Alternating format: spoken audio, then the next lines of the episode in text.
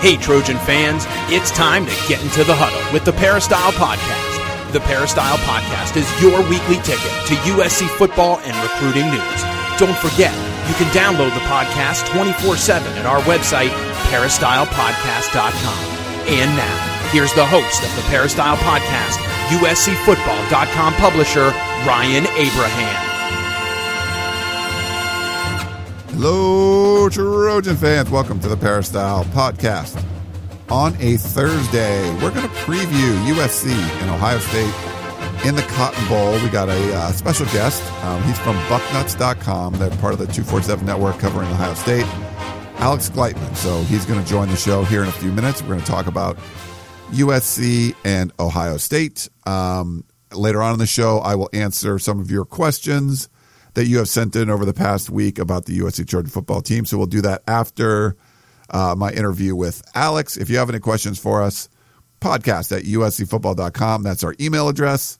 Or you can call us or text us at 424 254 9141. I do apologize. I'm a little bit under the weather. I got the flu, uh, but we're going to kind of power ahead. It's in the middle of the early signing period. So that all kinds of crazy stuff's been going on. You heard the announcements uh, from USC head coach Clay Helton uh, yesterday about the the new players uh, USC had signed. We'll try to do a recruiting podcast as well here coming up. But we wanted to give a preview of the Cotton Bowl, so that's why we're going to bring uh, Alex in.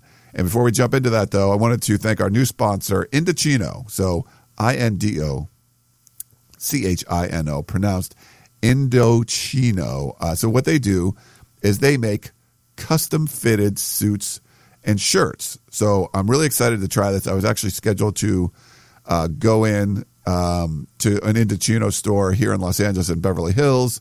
It's actually right near uh, Rodeo Drive. It's a pretty cool area and get fitted, but I got really sick. So I'm going to do that after I get back uh, from my travels, going to the bowl game and stuff like that. But um, so, but you don't need to do that. You don't need to be uh, near an Indochino store to go get custom fitted. You can get you can go to their website and uh, get fitted for like shirts, suits, things like that.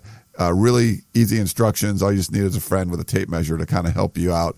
They got these videos there that show you exactly what to do. So that looks pretty cool. So I'll probably do that too, but I wanted to go into the store and, and get that experience. But um, really excited to have them be a part of uh, the Peristyle podcast. So what they what they do is they make it easy to get a suit made for your exact measurements at a great price, and you can choose from hundreds of top quality fabrics customize all the details, uh, like a jacket lining. You can mo- get things monogrammed, like a, a and a you know specific jacket lining you want. You can do that. Your lapel, all of that. Uh, you've seen them in all kinds of major publications like GQ, Forbes, Fast Company. It's the largest uh, ma- uh, made to measure menswear company now out there. So what you can do is you, like I said, visit the showroom or go to Indochino.com and you can do your shopping there. Pick a fabric, customize your customizations, um, choose your customization, sorry, submit your measurements, and then you can place an order and, and then it'll arrive there in a couple of weeks. Um, so for our listeners here on the Peristyle podcast, any premium Indochino suit you can get for just $395 at Indochino.com when you enter USC at checkout. That's 50% off the regular price of a made to measure premium suit and shipping is free. So Indochino.com Use promo code USC, any premium suit for just $359 in free shipping. Like I said, that's 50% off the regular price. It's an incredible deal. A suit that's going to fit you better than anything off the rack uh, ever could. So you're going to look better in a suit. It's funny. I kind of got rid of. I, am I'm, I'm really. I'm glad that Indochino came up because uh, I went through my closet. I remodeled my closets recently, and uh, got. I've had suits that I had for like 20 years. Basically, I bought like suits when I graduated from USC, which God, that's almost 25 years ago, and uh, those were the suits I had, which is crazy. So I do need to go uh, and, and, get one. So I'm, I'm, excited to go into the store in uh, Beverly Hills. If you go to Indochino.com, it'll show you where, if you're in a big city, uh, you know, and, and they have a store, you can go in, get your measurements, or like I said, you can do it right on the website. But uh, thanks to Indochino and uh, looking forward to that. I'm sorry I couldn't get in there. Got a little sick this week, so I, I couldn't make my regular appointment. But I, I plan on going in there when I get back, and that should be a lot of fun. All right, and as promised, we're going to preview USC and Ohio State for the Cotton Bowl. We're going to bring in Alex Gleitman from bucknuts.com. Follow him on Twitter at Alex Gleitman. It's G L E I T M A N. So he's uh, he's actually in New York City, works for 247, does a lot of work uh, on recruiting and covering the team for uh, Bucknuts at Ohio State. And we want to welcome Alex to the Peristyle podcast. Alex, thanks for coming in, man. Hey, thanks for having me. Super excited to be here. This game is going to be an awesome one between two blue blood programs. Uh, I can't say that uh, all the Ohio State fans that aren't going down to Dallas will enjoy it as much as the USC fans due to the warm weather versus the cold in Ohio right now. But uh, it's exciting. I'm, I'm excited to come on here and, and talk to you guys about it. It's going to be a, a, good, a good game. Yeah, there's. Uh, I mean, there's some history between USC and Ohio State. Normally in the Rose Bowl, uh, but to have this one move over to the Cotton Bowl, and it's just if people don't realize, uh, the last two years Ohio State's been in the Fiesta Bowl, and most people felt that if USC won the Pac-12, which they ended up doing, and didn't make the playoff, which also ended up happening, they would end up in the Fiesta Bowl. Um, and it seemed like that was a, the likely place for USC to end up. But because uh, Penn State was going to the Fiesta Bowl, USC's already played Penn State. Ohio State has played in the Fiesta Bowl the last two years. That sends USC out to the Cotton Bowl. And uh, you know, to be honest, Alex, a lot of USC fans weren't exactly happy about it. It's a it's a Friday game instead of a Saturday game. It's a lot further trip to travel and you know during the holidays to go to Dallas as opposed to Phoenix. So they're not all that happy. But that's your kind of understanding, right? That the Ohio State's played the last two years at the Fiesta Bowl, so they wanted to move them to a different venue. Yeah, I, th- I think this is. I think they wanted this matchup. They wanted Ohio State versus USC. Uh, as you know, I think as both fans of both pro- programs probably wanted that matchup too. If neither were going to make the playoff, uh, but yeah, I mean, Ohio State beat Notre Dame in the Fiesta Bowl two years ago. Last year in the college football playoff, they obviously didn't have as much luck uh, against Clemson. Uh, but I just think that they felt they wanted this matchup. It should be in Phoenix, but how many Ohio State fans would really travel for that game, having been there the last two years? And Ohio State's played in the Fiesta Bowl a ton over the last, you know, whatever, 10, 15 years. I mean, I've personally been there four or five times myself, just covering Ohio State games and things of that nature um, and I didn't even go the last two years. So uh, I think that was a, a main driver behind it. Is they wanted the matchup. They didn't want Ohio State and Phoenix. So where can they, you know, kind of where was the next best place to put it? And I guess it's Jerry World in Dallas. Uh, no better place than than on that star. Yeah, that that's a crazy stadium. I don't know if you've been there yet, but uh, USC went last year and got thumped by Alabama. Actually, they were winning that game like halfway through the second quarter, but then just got boat raced after that. Um, so USC fans have been there last year. Uh, I, I, think a lot of fans are going to end up going to this one. Bowl games to me are always a crapshoot. It's not like if you played it the, the, the very next weekend after the season, it'd be one thing. But when you take like a month off, I think a lot of different things can happen. And then the motivation factor – um, I don't think USC felt like they were going to make the playoffs, so just going to a, a, New Year's Six bowl is like kind of it's a good thing for USC. Ohio State certainly a lot of people felt should have been in the playoffs and would have been in the playoffs and were not. Um, how much of, of a factor do you think that'll be during you know bowl prep and all that with not being able to make the playoff and kind of uh, having a consolation prize being the uh, the Cotton Bowl? Well, yeah. I mean, I know it's obvious to say it goes one of two ways, but the way I the ways I see it are Ohio State. You know, they won the Big Ten. They felt they should have been in the playoff, and so because they were left out, they kind of, as you said, just aren't as motivated. Just, just they, you know, what are we really playing for here? We're not playing for the playoff. We're not playing for the championship. So like, are we really that motivated to go out and play? But on the other hand you know, you can you can have that mindset of we want to prove to the committee and everyone else in the country that they were wrong and we should have been in the playoffs. So we're going to come out here and we're going to kick some butt um, because that's the only way to show people that they made a huge mistake. So I, again, cliche, but I think it could go one of two ways. You would like to think that an Urban Meyer team, given you know how he's kind of a guy, he was a psychology major. He he kind of this is his jam. Like he he loves finding ways to inspire his team and getting them up to play. And, and what's the storyline and and how can we you know how do we drive these guys to go that extra mile? Uh, so so you would like to think it's we want to prove everyone wrong. that kind of doubted us, and and they should have put us in, not Alabama. But I mean, it, it's always hard to tell with these bowl games because they're the, they're not meaningless to the players, but in the realm of everyone's goal of making the national championship, making the playoffs, making the national championship, and winning a national championship, they're ultra, ultimately meaningless. It's nice to give yourself some momentum going into next year. I think that's what these really games are for. They're springboards. But at the same time, I mean, you win the game, you lose the game, you're kind of still in the same place. You're not winning a national championship, you're not in the playoffs. So, uh, you know, there, there's definitely always that concern, and it's going to be interesting to see how it, how it kind of plays out. Yeah, I think it just adds to the variance. Bowl games, there's always a wild swing. You just don't know if a team's going to show up or not. And then you add like the playoff has become so important um, and so much focus on that. If it's not a playoff game, you just I think it just adds more variance there. Like, are people really? Do they, the players really care? The coaches really care. The coaching carousel, all this kind of crazy stuff going on. I just there's always this weird variance in bowl games that one team could be like as prepared as you've ever seen and play at the highest level, and another team looks like they just took a month off and slept and didn't do anything. So I think this adds more variance to these what's already kind of a crazy you know bowl game.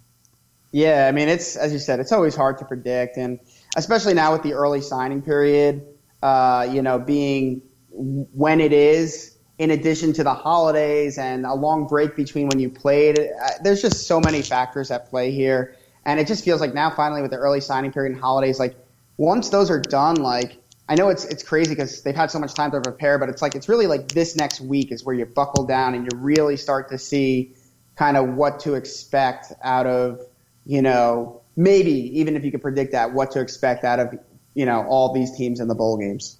The uh, so the series between USC and Ohio State, there's some history there. 13, uh, 13 wins for USC, nine for Ohio State, and uh, one tie. Um, but USC's won the last seven. Now it's not like anything recent. The last time these two teams played was Pete Carroll era, 2009, and uh, but they mostly, you know, they've they've met in the Rose Bowl a bunch of times. I think the last time was like 1984. Um, do you think? I mean, the, the record between the two teams, it's not recent history. It's nothing that players remember. I, I wouldn't think it has much of a factor. Do you, do you feel there's any factor there? Yeah, I mean, you know, as you said, it's so it's been so long since they played that I don't know how much the past games really play into this one. I think you talk about wanting to go out and beat another prestigious team. You shouldn't have to. There shouldn't be like, you know, you have to use anything as motivation. I mean, you should just want to go out there for the guys who are trying to. There's going to be tons of NFL scouts in this game. For the guys who are trying to, you know, improve their stock there and and show out, you should want to play well for that. You should want to play well because you want to win in general, and you want to kind of go out on a good note this year and start next year on a good note. But you know, I guarantee you they're going to be playing whatever it was the last seven games on loop in the Woody Hayes Athletic Center in Columbus to try to, you know, they're going to do anything they can to get these guys motivated. So I'm sure they're going to bring it up a few times. You know how USC has has beaten Ohio State's uh, rear end. Uh, you know, whatever it was, the last seven times they they've come out and play. And I know personally, the last one stung Ohio State fans a lot. They were winning the whole game, and then Matt Barkley and Joe McKnight led a tremendous drive down on the you know on that last drive in the in the final minutes to kind of come back and win when Matt Barkley was a freshman. So that one stung a little bit. I think the fans are probably going to hold on to those games more than maybe the players will, but I'm sure they're going to be made well aware of the recent history in in in the in the matchup and and kind of try to use that as, as fuel to the fire. Yeah, I was down on the field uh, at the horseshoe for that one. Like it was, I think I was filming or taking photos or something, or whatever that game. But yeah, that was a that was kind of a crazy one. Um, so this is a pretty balanced Ohio State team. Uh, they're the only team to nationally rank in the top ten in both total offense and total defense. Um, so they they also average uh, at least 250 yards passing and rushing. So it's kind of crazy uh, the balance there. I, I, Clay Helton loves to talk about balance on offense. It's kind of something that he has to follow. Do you feel do you feel this is a team that's pretty pretty balanced on both sides of the ball this year? Uh, they're capable of being. Uh, they, uh, I mean, they, it, they're a very interesting team. Ohio State's a very Jekyll and Hyde team this year. Um, you know, on one hand, they could come out, and, and it's even within games. I mean, they're they've just been inconsistent all year, and that's one of the reasons why I think the playoff committee left them out. I think they were scared that bad Ohio State was going to show up uh, against Clemson and get blown out again. So I think that you know this team is when they're on, they're pretty unstoppable. They could throw the ball, they could run the ball, they kind of spread it all over. They stretch the field horizontally, they stretch it vertically. They could beat you with a power run, they could beat you with a spread option run. Um, you know, there's a lot of intricacies to the offense, but you know, JT Barrett at times, like in the fourth quarter against Penn State, has looked incredible as a passer. And then there's times where, you know, he's just looked completely incapable and and you're you're you're sitting there looking at some of the throws he's making and saying high school high school players can make these throws and, and Barrett's not able to make these throws and and I, I truly think this team goes as JT Barrett goes. If, if Barrett's on top of his game and he's sharp and he's confident in what he's doing, yes, they're a balanced team that's really tough to stop. If Barrett is average, Ohio State's a very beatable team and, and you know, they're going to rely on their run game. They're not going to be able to throw the ball as much. Um, and if he's bad, I mean, Ohio State is going to lose to USC if JT Barrett's bad. Uh, you can't.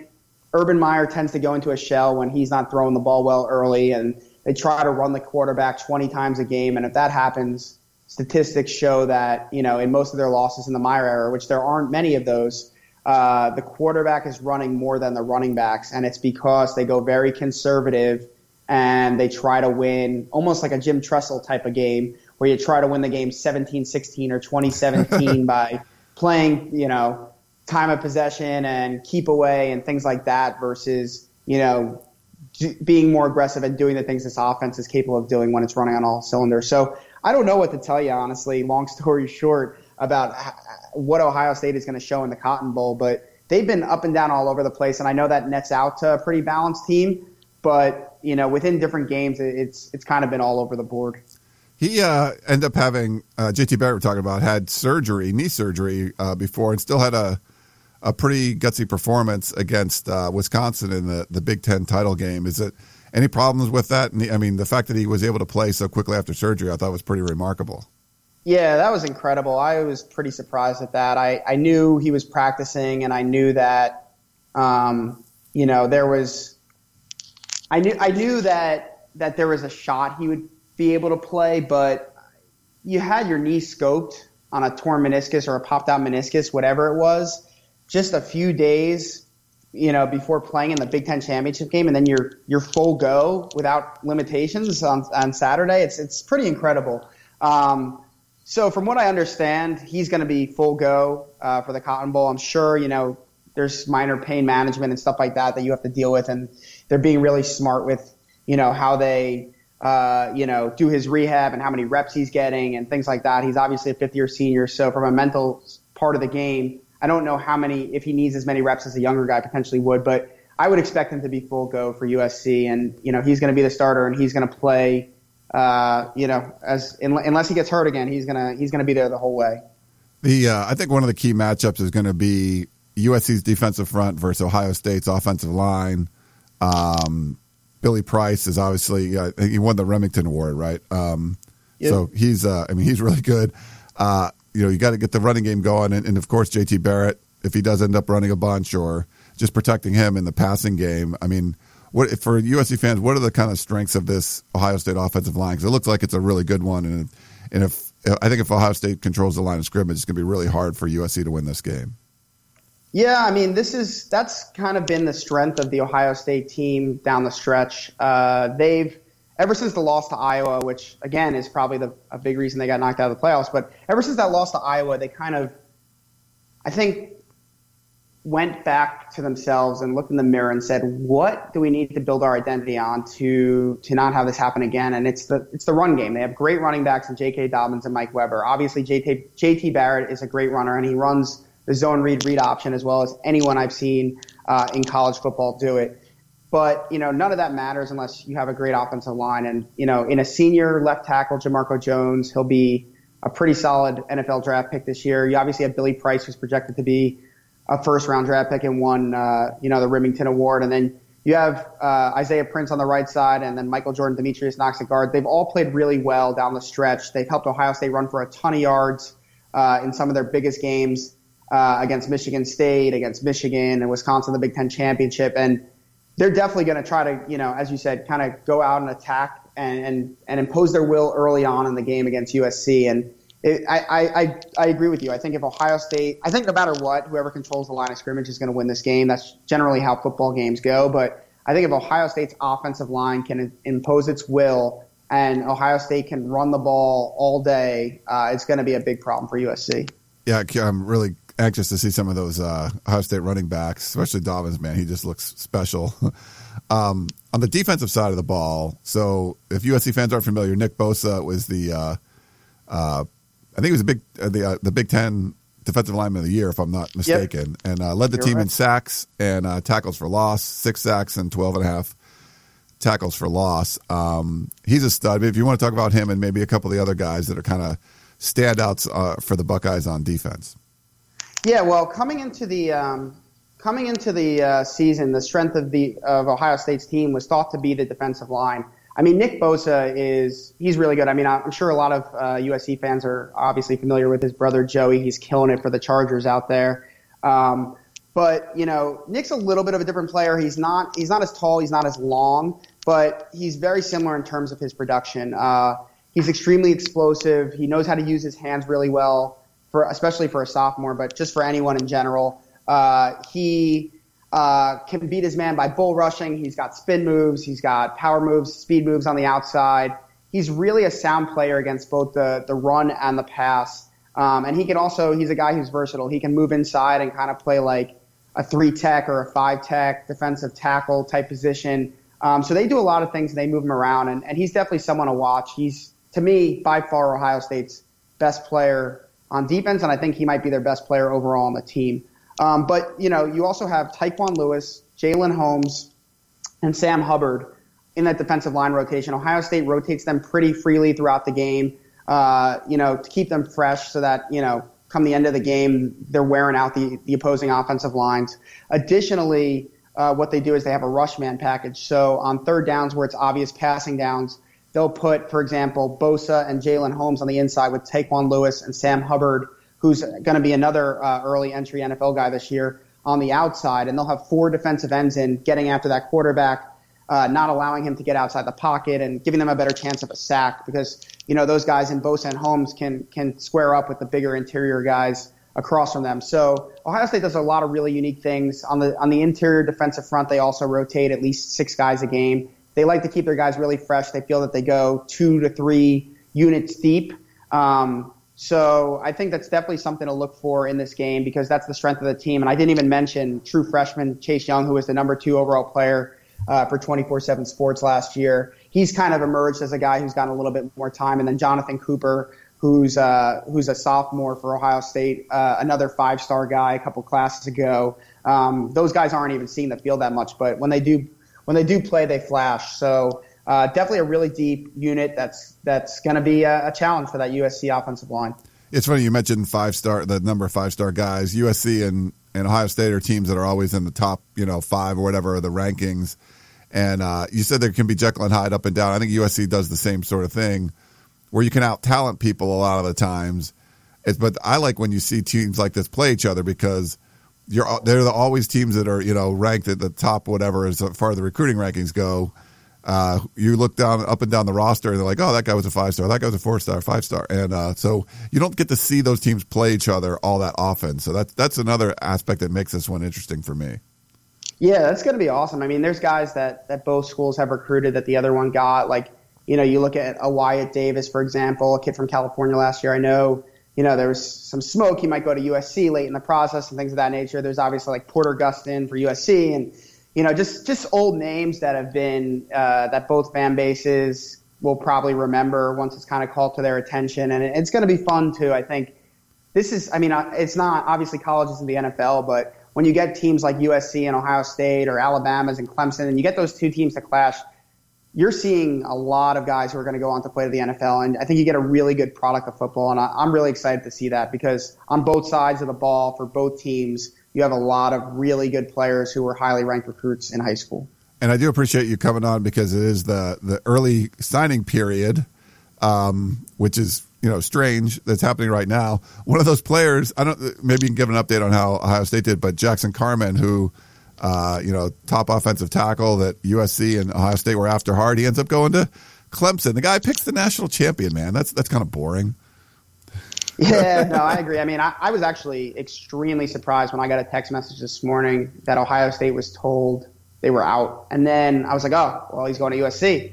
And then, you know, 10 minutes later, I hear, well, he told USC he's out too.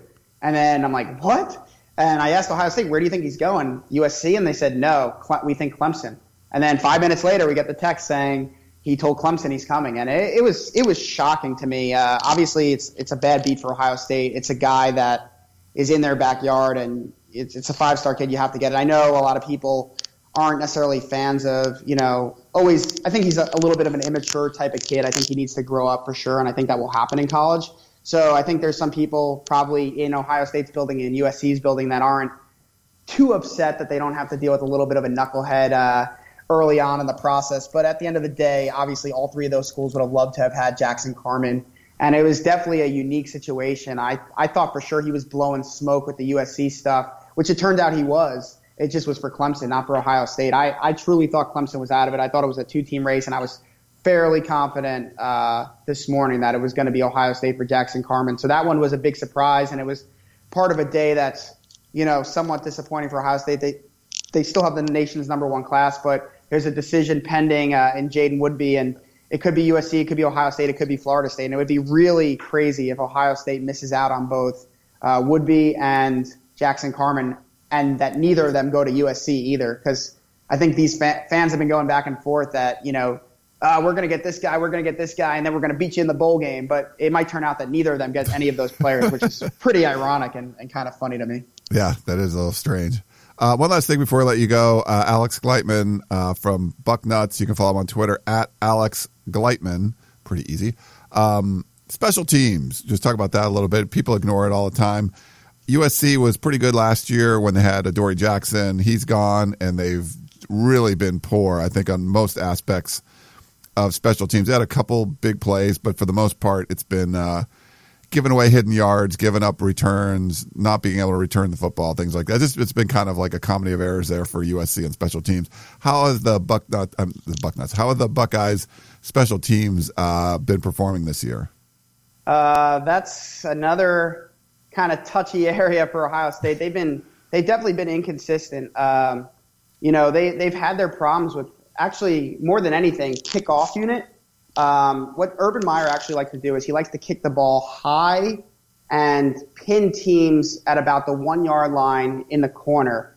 And he has his team load up on the left side and basically because uh, to him, with the touchback being at the 25 yard line now instead of the 20 when that rule changed a few years ago, it's an advantage to stop your guy inside the 25. So Ohio State over the you know since Urban Meyer's been here, that's their strategy, and they've had great success in stopping teams really not even inside the 25, but inside the 20 uh, using this strategy, kicking it high, stacking everyone to the left, and uh, you know being able to make a tackle before even the 20 yard line. As I said, this year they've had trouble. First off, executing the kick. So their kickers haven't done. They they've kicked the ball out of bounds a bunch. Uh, they kicked it through the end zone when they're not supposed to. Maybe they haven't kicked it high enough. Uh, maybe they didn't kick it far enough. But there's been a lot of issues. They've actually at different times rotated three kickers. They're back to their original kicker, who's a true freshman in Blake Caubiel. Um, and they've definitely been better the last few games. But that's something to look forward to because not only has the kick execution been poor, but because of that, the results in the return game have been poor. They actually allowed a kick return for a touchdown against Maryland and they allowed a kick return for a touchdown against Penn State. Uh, Saquon Barkley returned the opening kick. So, uh, you know, this that's something to watch for sure. I mean, the coverage units are really good. Their punting units really good. It's the kickoff unit has been extremely disappointing this year, and it's something that you, I guarantee you, Ohio State's been working on during Bowl Prep. All right, that's Alex Gleitman uh, doing a great job with Bucknuts, and uh, we really appreciate him coming on the Peristyle podcast to share some insight on the Ohio State Buckeyes. Should be a classic. Uh, everyone's looking forward to this one. The Cotton Bowl uh, be down in Dallas, so looking forward to that. Well, Alex, th- thanks again for coming on. Really appreciate it. Thanks for having me on. Uh, have a great one. Ha- happy holidays, everyone, and uh, looking forward to an awesome game between two storied programs. All right, that was Alex Gleitman. Uh, happy holidays to him and everyone else out there. We appreciate him coming on and uh, talking about the Ohio State Buckeyes. I wanted to spend the last uh, several minutes of this podcast um, breaking down some of the questions you guys have had, answer them, and uh, talk about the team, the bowl prep, and all that. And just let people know, we actually I was recording this, or I am recording this on uh, Wednesday, so it's still during signing day. So we've we've heard the the the Carman announcement to Clemson earlier, but we haven't heard the Woodbey one yet. So, um, yeah, so that's this is a Thursday podcast, but I'm recording it on Wednesday because I'm traveling on Thursday. So just to let people know what were if there were, it sounded a little weird because there was an announcement that by the time this comes out, people will know uh, where those prospects are going to be. So, but thanks again to uh, Alex for coming on. Let's. Uh, I'll go to Jordan B first. He said, "Is the recruitment of Markese Stepp a sign that the Trojans might be using a fullback on short yardage plays or moving to a two back set?" Um, so Markese Stepp actually signed Wednesday uh, with USC, and no, I don't think that's I don't think that's moving towards a fullback. I don't think he's a fullback. I, I, yeah, I no, I don't think so. Um, I, as far as two back sets go, I mean, we saw a few more of them uh, in the the championship game. I don't think it's going to be a staple of this offense. If they, I think that would take just you know signing a, a high school prospect. I don't think is going to change their offensive philosophy unless they were bringing in like a specific fullback. Um, their offensive philosophy is what it is. Now Tyson Helton's going to be gone. Um, does Tee Martin make some changes? We'll see. There might be some tweaks, but I, I wouldn't think Jordan it's based on uh, signing of a prospect. And then two, any word on replacing Tyson Helton? Um, no, they're not focused on that really at all. Um, I did a feature on Bryan Ellis, uh, who is uh, worked with Tyson Helton before and is basically taken over for him. He ended up calling plays for Western Kentucky last year. Uh, you know, in the bowl game, same thing when uh, when the head coach left. So, um, I thought he did a good job there. We'll see, you know, how he's doing this week. But I put a feature up. You can kind of get to read a little bit about him more and uh, see what he had to say. But yeah, they, I don't think they're going to focus on that really much at all until um, you know, after the bowl game and all that. So no no update there. Maybet from Ontario. In case this question hasn't been asked and answered, given the 28 day gap between the Pac 12 championship game and the Cotton Bowl, how do you keep the kids focused on winning the Cotton Bowl? There's so many distractions at this time of year, finishing up the semester, enjoying the, the holiday season with family and friends. Do you think teams generally play better with a short or longer break between their final game and the bowl game, maybe. Yeah, so that's that's always a, a, tough thing. We talked about, you know, obviously with Alex, talked about that a little bit uh, in the beginning of the show, or you know, during his interview. I always think, I mean, bowl games are just. It's. I don't think it's a great indication of what that team has been like because when you take a lot of time off, you just don't know. Um, teams change throughout the season, and they look different from week two to week eleven. Sometimes they're great in the beginning of the season, and then they kind of stink at the end the problem with the bowl game is that you don't always look like you look by the end. Like by the end of the season, I think teams are fairly consistent. You're seeing what you're seeing those last four or five games, but the bowl game is a is a crapshoot. Like you just don't know. You don't know what to expect because you do take that time off, and I think it's up to the coaches to kind of be able to prepare teams and come out and play play well. And I think if you look at USC, they didn't come out and play well two years ago in the Holiday Bowl. Now that was after firing a bunch of the staff, and that was kind of a crazy situation. And then they played pretty well in the Rose Bowl, obviously got the win. The middle of the game, though, they played like crap as far as the defense giving up seven straight touchdown drives and, and four straight plays that led to touchdown. There were touchdowns.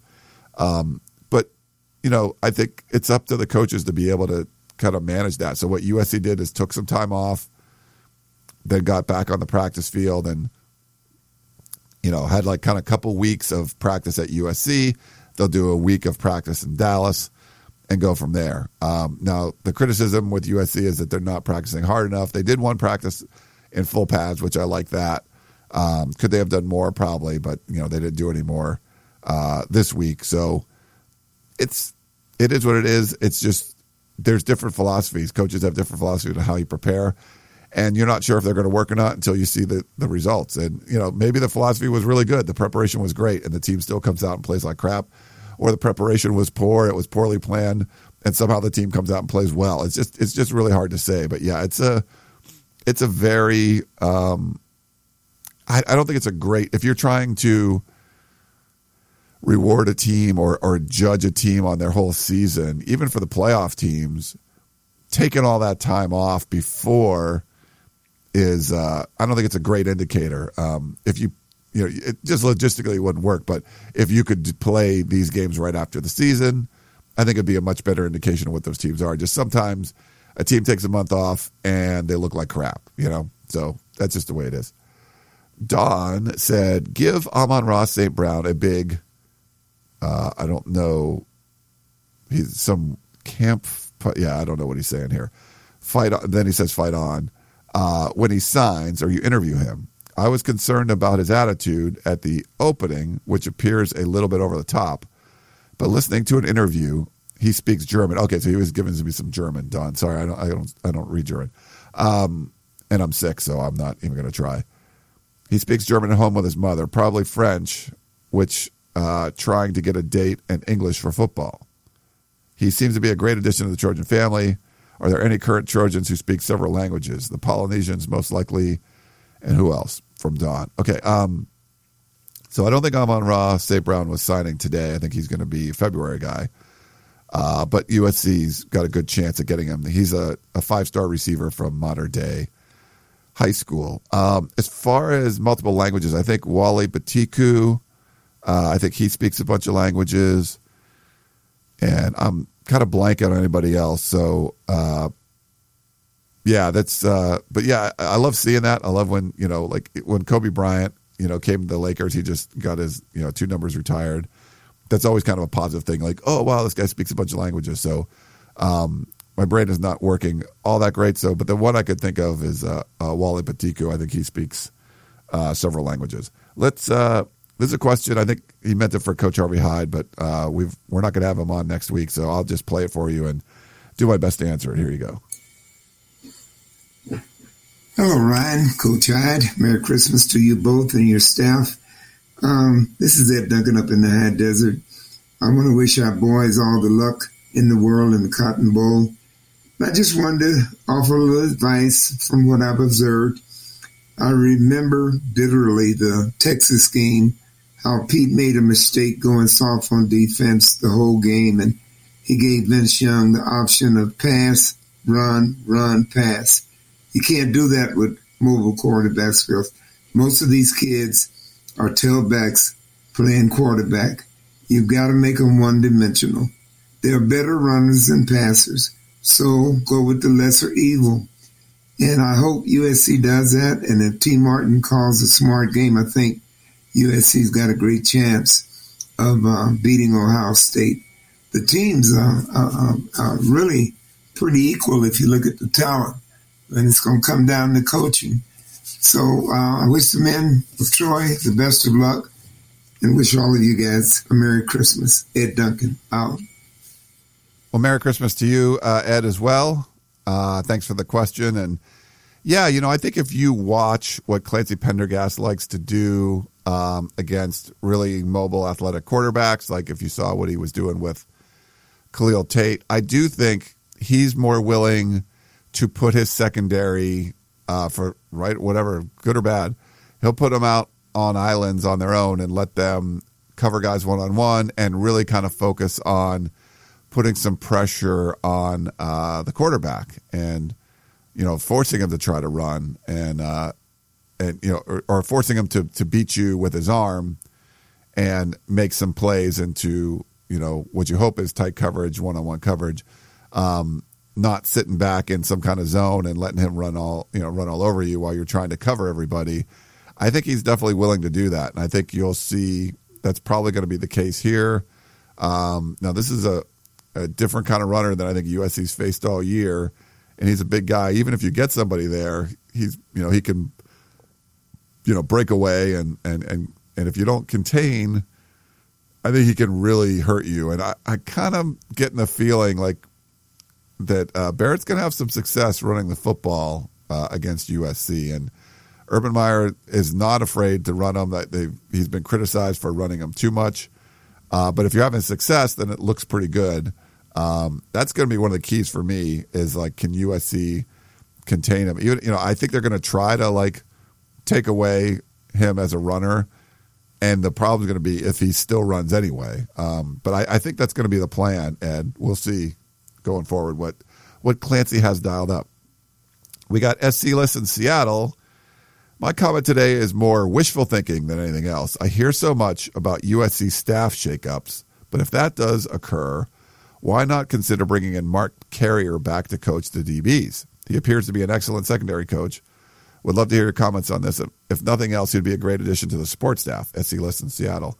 Yeah, um, I haven't followed Mark's career. Uh, I think this came up on an earlier podcast too, um, his coaching career and stuff. But I mean, that's USC does tend to bring in people that they know, uh, former players and things like that. So I think his name would come up. I mean, I would think if you're looking, if uh, for some reason they're you know getting a new, if you're implying about getting a new secondary coach, um, I mean, I would definitely look at the resume more than uh, the role like the Rolodex, who you know or who you're familiar with. Like if what I loved what they did with Deland McCullough. I mentioned this millions of, millions of times.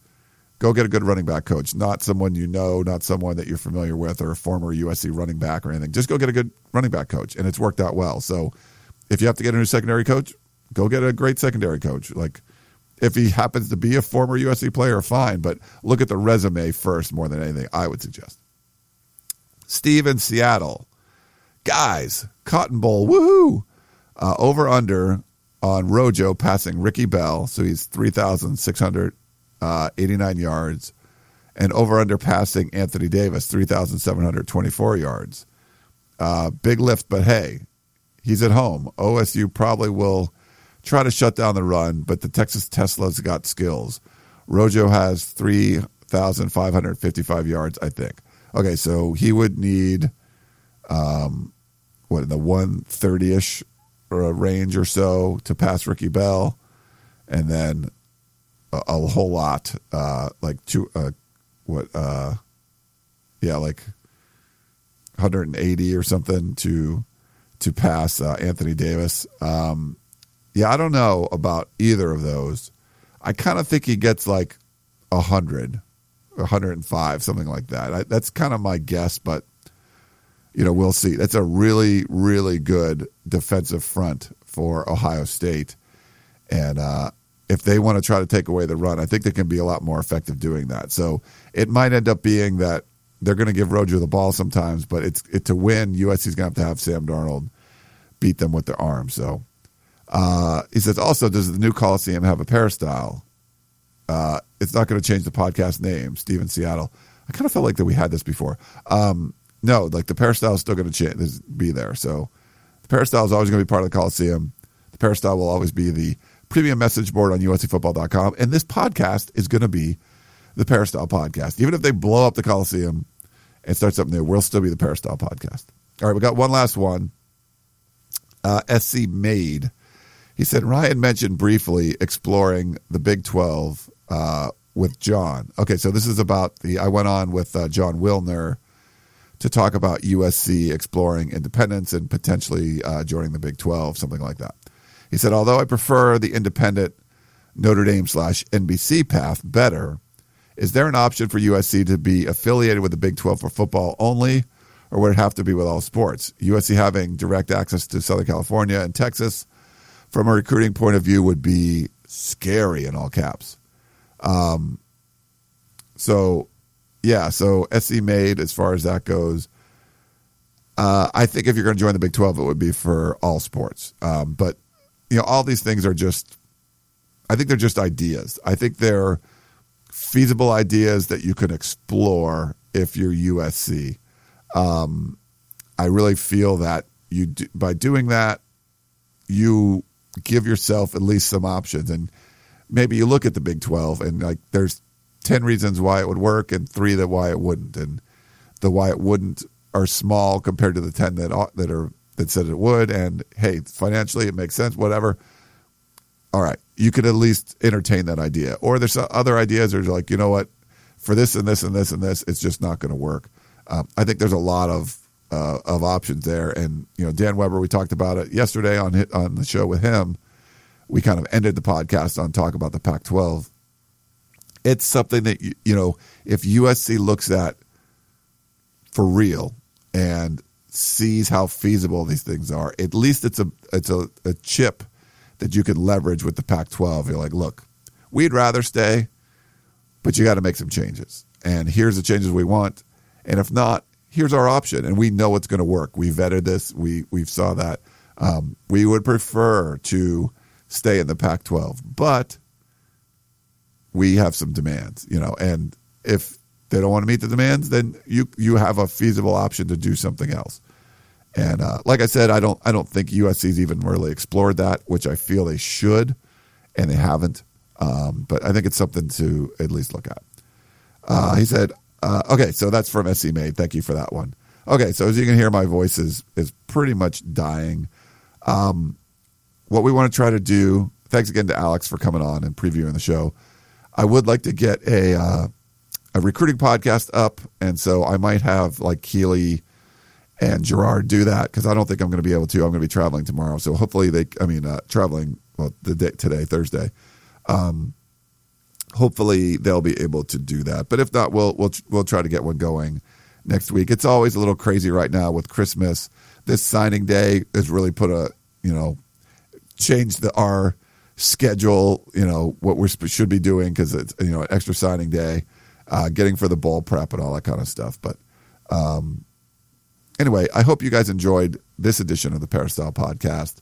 My voice being all bad and everything, but uh, thanks to Alex for coming on. Uh, that was cool, and I hope you guys enjoyed it. I hope you, if you're traveling for the holidays, safe travels. If you're traveling down to Dallas for the bowl game, certainly safe travels for that.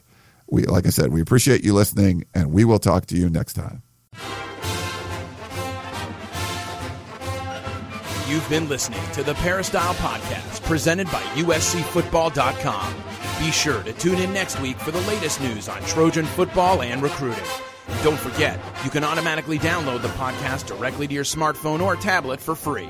Just click the iTunes link on peristylepodcast.com or search for Peristyle Podcast at the iTunes Music Store.